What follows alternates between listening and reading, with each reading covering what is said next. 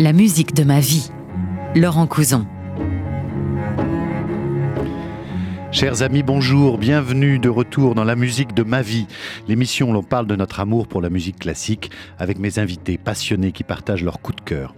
Alors mon invitée aujourd'hui, elle a depuis toujours la musique au cœur pour reprendre le titre de sa célèbre émission qu'elle a animée sur France 2 pendant presque 20 ans. C'est une grande figure de la télévision, de la littérature, mais c'est avant tout, j'ai envie de dire, une grande dame qui a une vie passionnante et passionnée qu'elle raconte aujourd'hui dans cette autobiographie Au cas je mourrais, qui est sortie chez Flammarion. Vous allez y découvrir ses mémoires, remplies d'anecdotes, de rencontres de grandes personnalités mondiales, de grands musiciens bien entendu. Alors s'il y en avait une qui a bien sa place dans cette émission, c'est elle. Bonjour chère Ève Ruggieri. Bonjour Laurent. Alors, Eve, moi j'ai un peu le trac parce que quand, on se retrouve devant vous, vous êtes quand même la figure emblématique de la musique classique en France. La, la musique, ça, va, ça vous a accompagné toute votre vie. Oui, par bonheur, parce que ça, ça amène à se protéger beaucoup aussi à travers les émotions qu'elle amène à, ressentir. Donc, euh, oui, je me suis parfois dissimulée derrière des grands compositeurs parce que c'était une manière d'oublier euh, un chagrin, une déception, au contraire, de célébrer une émotion quand on rencontre quelqu'un qu'on aime bien ou qu'on met au monde un enfant. Mais ah. vous avez commencé en étant une musicienne vous-même. Oui. Et en étant une pianiste. Euh, comment, comment ça s'est passé, cette, ce, ce, premier rapport avec la musique? Oh, Très simplement parce que mes parents étaient musiciens d'orchestre classique, tous les deux. Maman était violoniste, papa était contrebassiste. J'ai bien aimé votre générique parce que ça commence avec les contrebasses. Oui. Donc ça me fait toujours penser à mon papa. Et donc j'avais commencé à apprendre la musique, le solfège, je devais avoir trois ans. Euh, le piano très rapidement. Et puis, euh, quand j'ai eu mon premier prix de piano au conservatoire, c'était à Nice. Je suis allée vers Paris, on montait vers Paris, disait-on à l'époque. Mhm. Et euh, j'ai continué le piano, puis je me suis aperçue que tout ce grand répertoire russe, très romantique, Tchaïkovski, euh, tout, tout, ce qui a été écrit pour le piano. C'est la musique que vous adorez particulièrement, ça, j'ai oui, la musique russe. Oui, Rachmaninoff, tout ça, enfin. Et que je ne pourrais pas le jouer, parce que j'ai une main très étroite, et j'attrape l'octave vraiment sur le bord des touches. Ah oui, là, c'est de la musique, il faut des euh, grands écarts de doigts pour arriver à la jouer. Comme disait Rovitz, tu n'as pas de grandes pattes. Et j'avais pas de grandes pattes. Donc je me suis dit, être professeur, est-ce que j'aurai la patience? C'est pas sûr. Et euh, après un bref intermède où je, fais des études pour être dentiste, euh, parce que je savais pas trop que faire. bon, arrêté très vite parce que ça me paraissait quand même pas être ce dont je rêvais. J'ai passé un concours et je suis rentrée à la radio comme assistante. Et puis voilà, je suis retournée et vous avez eu la carrière que l'on connaît de productrice, d'animatrice. Mais très vite, vous êtes revenu à vos amours avec la musique classique. Parce qu'au départ, vous animiez des émissions qui étaient assez différentes. mais on vous a dit, euh, allez plutôt vers la musique classique. Peut-être que vous serez moins connu, moins regardé. mais comme c'est votre truc, ça, vous allez mieux le faire. C'est vrai. Il y avait, aussi, il y avait aussi une chose qui m'intéressait quand même parce que je venais d'avoir ma fille et il avait dit vous gagnerez beaucoup moins d'argent. C'était Pierre Desgros. Ah oui. Alors déjà que je ne gagnais pas beaucoup, je me suis dit oh, ben zut, qu'est-ce que ça va être? Et puis euh, j'ai abandonné effectivement euh, une émission où je parlais de cinéma, ce qui n'était pas trop ma spécialité, pour retrouver la musique classique et, la joie de vivre à travers cette musique. Oui, et puis au-delà de ça, pendant toute, toute votre vie aussi, vous avez écrit plusieurs biographies de musiciens Mozart, Liszt, Chopin, Pavarotti, la L'histoire de la musique vous passionne Mais Je crois qu'on euh, on ne ressent pas la musique de la même façon. Euh, de la seule bonne façon qui serait de la ressentir, c'est de savoir à quel moment tel compositeur a écrit ça parce que c'était leur manière à eux d'écrire non pas avec une plume et, du papier, mais avec des notes, euh, ce qu'ils ressentaient, leurs émotions. Quand on écoute certaines, euh, Bach par exemple, son concerto italien, qui est tellement joyeux. On va l'écouter. Voilà, tellement enlevé, euh, on se dit, bon, bah, c'était cette période-là, on regarde, et oui, justement, ça se passait très bien à ce moment-là. Et pour Mozart, le Confutatis, euh, qu'on écoutera aussi. On va, on va l'écouter tout à l'heure. Ben, Mais racontez-nous l'histoire de ce concerto italien, parce que c'est votre premier choix. Comme tous les invités, je vous ai demandé trois, trois musiques. Vous avez choisi ce concerto italien. Euh, alors, le concerto italien, à l'époque de Bach, ça a été défini un peu par son illustre confrère Antonio Vivaldi comme la, la, forme qui va encore perdurer aujourd'hui, c'est-à-dire le mouvement vif, mouvement lent, mouvement vif. Hein. Et donc, Bach écrit dans cette tradition ce concerto au départ pour clavecin seul, puis très vite qu'on va jouer aussi beaucoup pour piano. Quelle est l'histoire de ce concerto italien ben, Je crois que c'est. Moi, je l'ai choisi parce que je trouve qu'il représente absolument Jean-Sébastien Bach. Vous savez, le problème euh, des mots, c'est quand on dit c'est un génie, aujourd'hui tout est génial. Donc, grosso modo, on n'a pas trop à se poser de questions. Mais le mot génie devrait être rarement employé.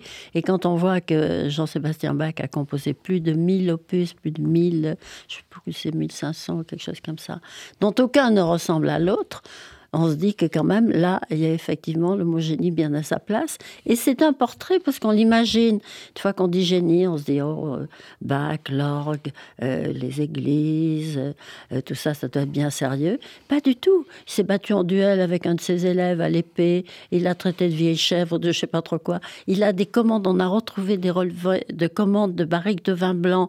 il buvait beaucoup. Ah, il buvait beaucoup aussi. Puis la maison était très joyeuse parce qu'il y avait les fils quand ils ont été mariés, il y avait les, enfants et donc ses petits-enfants.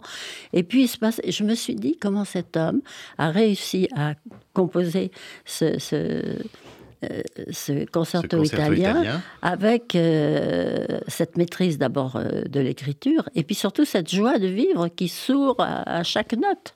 On va l'écouter, cette musique extrêmement joyeuse, particulièrement dans ce presto final, le, le dernier mouvement du concerto italien de Jean-Sébastien Bach, ici interprété au piano par Andras Schiff.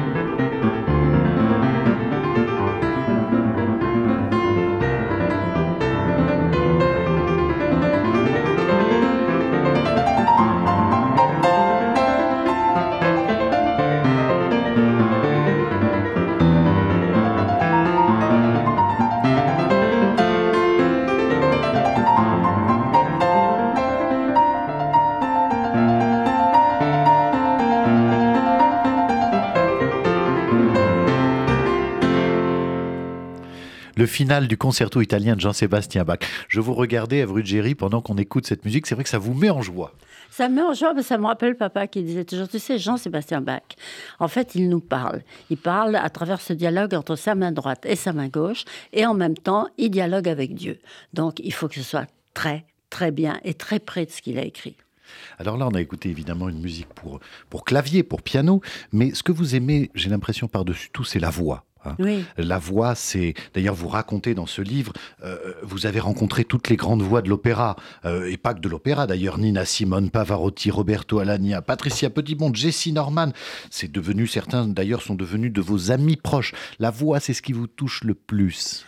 Oui, parce que tout le monde euh, a ces deux cordes vocales. Hein. On dit les cordes vocales, donc les gens imaginent toujours une harpe de cordes vocales dans la gorge. En fait, on a deux petits filaments de chair de rien du tout de chaque côté.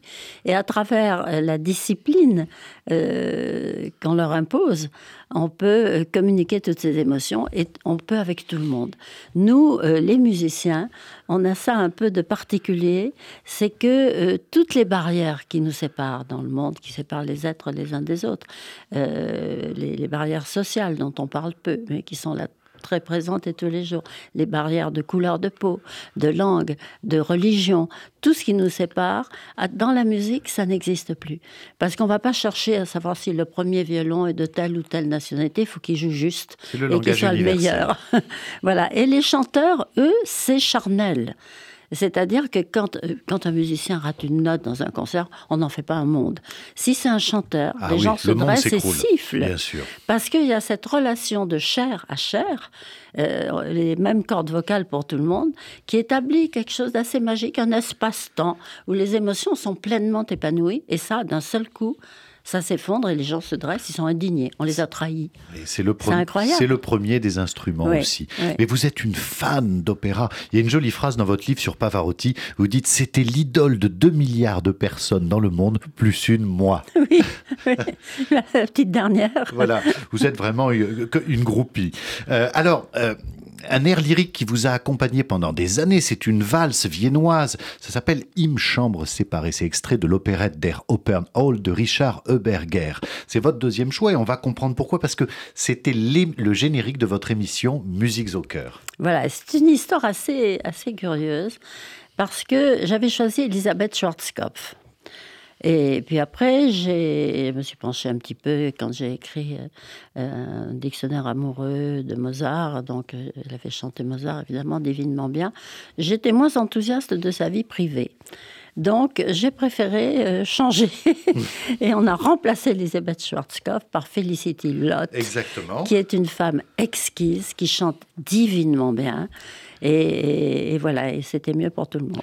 On va l'écouter, cette version chantée par Félicité Lotte. Alors, quelques mots sur Eberger, parce que c'est un compositeur dont on n'a pas souvent l'occasion de parler, je dois dire. C'est un compositeur viennois, c'était un professeur aussi, et il a connu le succès grâce à cette opérette qui est, qui est assez typique de l'esthétique viennoise de la fin du 19e. Elle raconte l'histoire de deux femmes qui testent la fidélité de leur mari, avec un peu tous les ingrédients de l'opérette. Ce n'est pas hein. conseillé en général. Voilà, c'est pas conseillé, mais surtout que la morale à la fin de l'opérette est un peu douteuse parce qu'elle dit en gros que si une personne tente d'être infidèle, elle sera pardonnée tant qu'elle échouera ses tentatives. Hein bon. Oui. Bah, on va écouter cette air. Alors ça, c'est devenu un peu le tube hein, de l'opérette.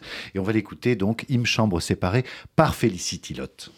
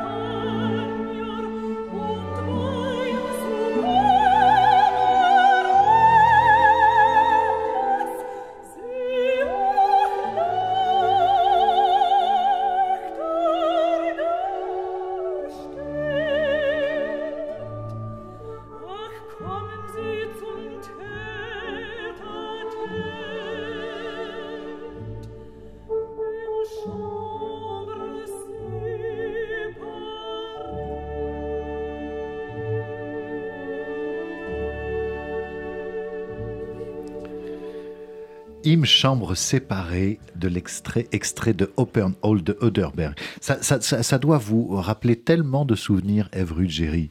Combien de grands musiciens vous avez reçus dans Musiques au cœur? C'est impressionnant. Écoutez, j'ai reçu, je crois, ce qu'il y avait de, de mieux. Euh, j'ai travaillé effectivement avec Karajan, avec euh, euh, Pavarotti, avec Horowitz, avec Stern, avec Jessie Norman pour les chanteurs, avec Patricia Petitbon que j'adore. Et j'ai eu cette chance aussi de pouvoir lancer un certain nombre de, ces carrières-là. Euh, Absolument. Patricia, euh, Nathalie Dessay et Roberto Alagna, qui a fait sa première télévision euh, avec, moi. Oui. Alors, tous ces souvenirs, on les retrouve dans votre livre Au cas où je mourrai, où vous racontez toutes les anecdotes de votre vie et vos mémoires. Alors, moi, il y a un chapitre qui m'a beaucoup interpellé, surtout en ce moment, vous allez comprendre pourquoi, c'est celui où vous racontez votre rencontre avec Daniel Barenboim. Parce que c'est l'époque où il crée cette orchestre israélo-palestinien pour la paix. Et vous lui dites cette phrase, la musique contre la violence, pourquoi pas? Quelle serait aujourd'hui votre réponse au vu des événements tragiques en Israël et même de l'ensemble des conflits dans le monde? L'artiste peut-il jouer un rôle et dans ce cas lequel? Écoutez, euh, pour tout vous dire, je regarde plus la télévision depuis quelque temps parce que ces images qui me rappellent chaque jour que je ne peux pas faire grand-chose et qu'on va continuer à avoir des débats, certains de haut niveau, d'autres lamentables, et que tout ça, et que ça, ce danger extrême, euh, comment est-ce que je pourrais dire ça, euh, de, de, faire entrer dans le quotidien, c'est-à-dire de faire oublier la gravité de ce qui se passe, cette espèce de, de retour en arrière. Euh, je, me rappelle toujours, parce que j'ai eu le bonheur de découvrir Jérusalem, avec, euh, euh, Horowitz, pas Horowitz, avec Rubinstein, et qui était ce petit farfadet. Je l'appelais le farfadet, avec ses petits cheveux qui, qui étaient incroyables. Hmm. Et on s'est retrouvés au sommet de la tour de David parce qu'il faisait un film avec Reichenbach. Euh, sur, sur justement le fabuleux pianiste qu'il était. Je me rappelle ce qu'il avait dit. Il avait dit, Jésus parlait de euh, l'amitié euh, entre les hommes, on l'a crucifié. Euh, le pasteur Luther King parlait de lutter contre l'apartheid, on l'a assassiné. Et Tzak Rabin, qui était un ami, enfin pas lui, sa femme et sa fille, j'adorais sa femme. Et il avait essayé, tenter avec Arafat de, de rapprocher ces deux peuples. On l'a assassiné. Et il terminait en disant Tout cela ne me dit rien de bon qui vaille pour les temps à venir. Et on en est là. Et on en est là. Alors, est-ce que la musique, nous. Est-ce que l'artiste peut encore sauver la paix? Barenboim, ce qu'il a fait, moi j'étais émerveillée par cette initiative. Il a commencé par avoir la nationalité, il est né en Argentine. Après, il a eu euh, la nationalité euh, juive, bien sûr. Et puis, il décide de prendre la nationalité palestinienne. Ça fait un scandale. Eh en plein milieu de la Knesset, le ministre de la Culture. Mais c'était un acte fort et c'était un acte pour la paix. Vous racontez d'ailleurs... Mais qui fait ça aujourd'hui? C'est ça la question que je me pose. Peu de gens, et vous avez raison, dès qu'on fait une initiative vers la paix, très souvent, euh, on n'est pas écouté ou on est ignoré. Mais ce qui me touche dans votre livre, c'est que vous racontez tout ce que les musiciens vous ont appris sur la vie. Vous pensez qu'on devrait plus écouter les artistes Et puis on devrait lire leur vie. Parce qu'on verrait à quel point c'est difficile, c'est compliqué. Et regardez Nina Simone, puisqu'on parle de séparation, elle était noire, elle voulait être une grande pianiste, elle avait, elle avait les moyens de le faire. Classique, la première pianiste noire à euh, être une pianiste concertiste noire. Quand elle sortait de, des programmations, elle se produisait avec son orchestre, qui était des musiciens blancs eux rentraient dans leur hôtel et elle se retrouvait toute seule dans celui qui était réservé aux Noirs. Mais comment on peut en arriver là? Comment?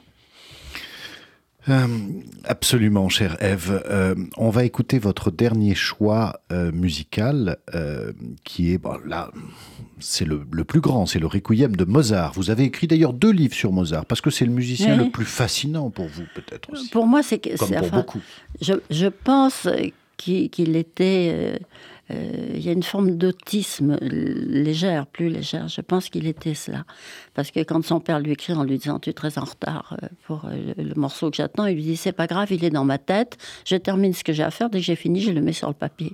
Donc il y a quelque chose chez lui qui est très particulier.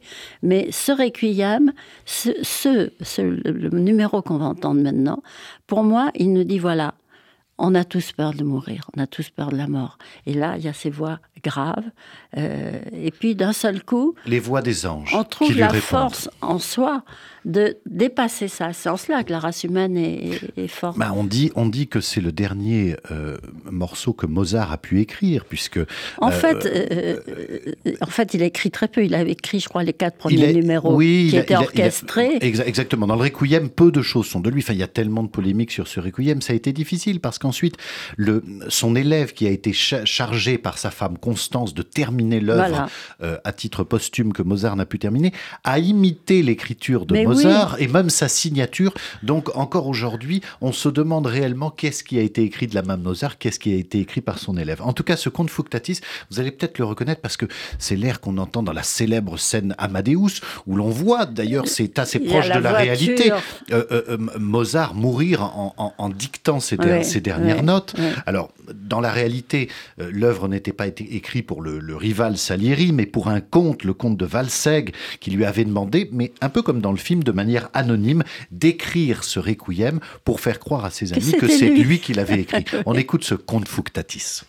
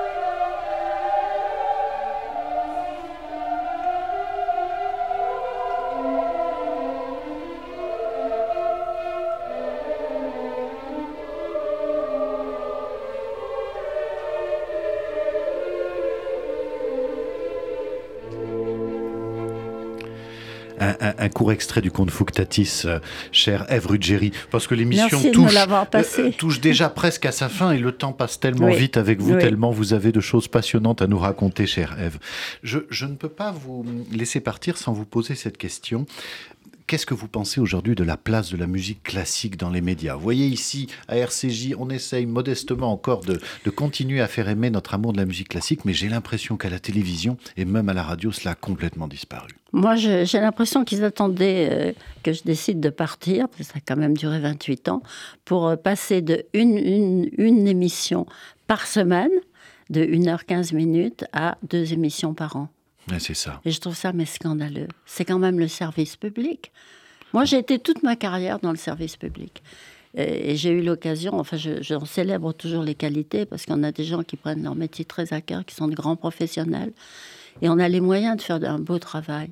Et là, bon, à un moment, ça a basculé parce que le service public s'est ouvert vers d'autres, vers d'autres, des coproductions avec d'autres sociétés qui n'ont pas les mêmes moyens. Mais passer quand même d'une heure quinze de musique à deux émissions par an, euh, c'est un scandale. Alors, Dieu merci, il y a la, la chaîne 5 où il y a des, très belles émissions, des grands concerts qui sont retransmis. Mais quand même, les gens n'ont pas tous, euh, euh, quand on rentre le soir, euh, on met le service public, je vois bien. Donc les oui, et puis même les rares émissions, il y a encore un orchestre symphonique. Il ne joue plus de musique classique. Cet orchestre symphonique Est, dédié à jouer des arrangements la plupart du temps pour, des, pour des chanteurs uniquement, et on ne passe plus du tout de musique classique. Moi, j'avais proposé pour ma succession, j'avais avancé des noms. Ils ont fait faire un ou deux essais, puis ils ont continué dans ce qu'ils voulaient faire, c'est-à-dire rien. Écoutez, vous voyez, dans cette émission, on essaye. Ah ben, je vous euh, remercie beaucoup, Laurent. De continuer à, faire partager l'amour de la musique classique, comme vous l'avez fait, Ève Ruggieri, pendant toutes ces années.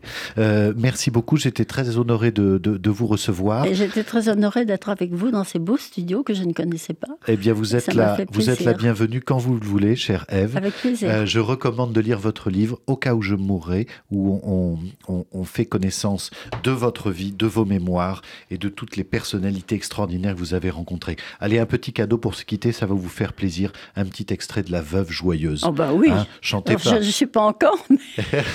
je ne vous le souhaite pas. Chers auditeurs, à la semaine prochaine. Je vous embrasse.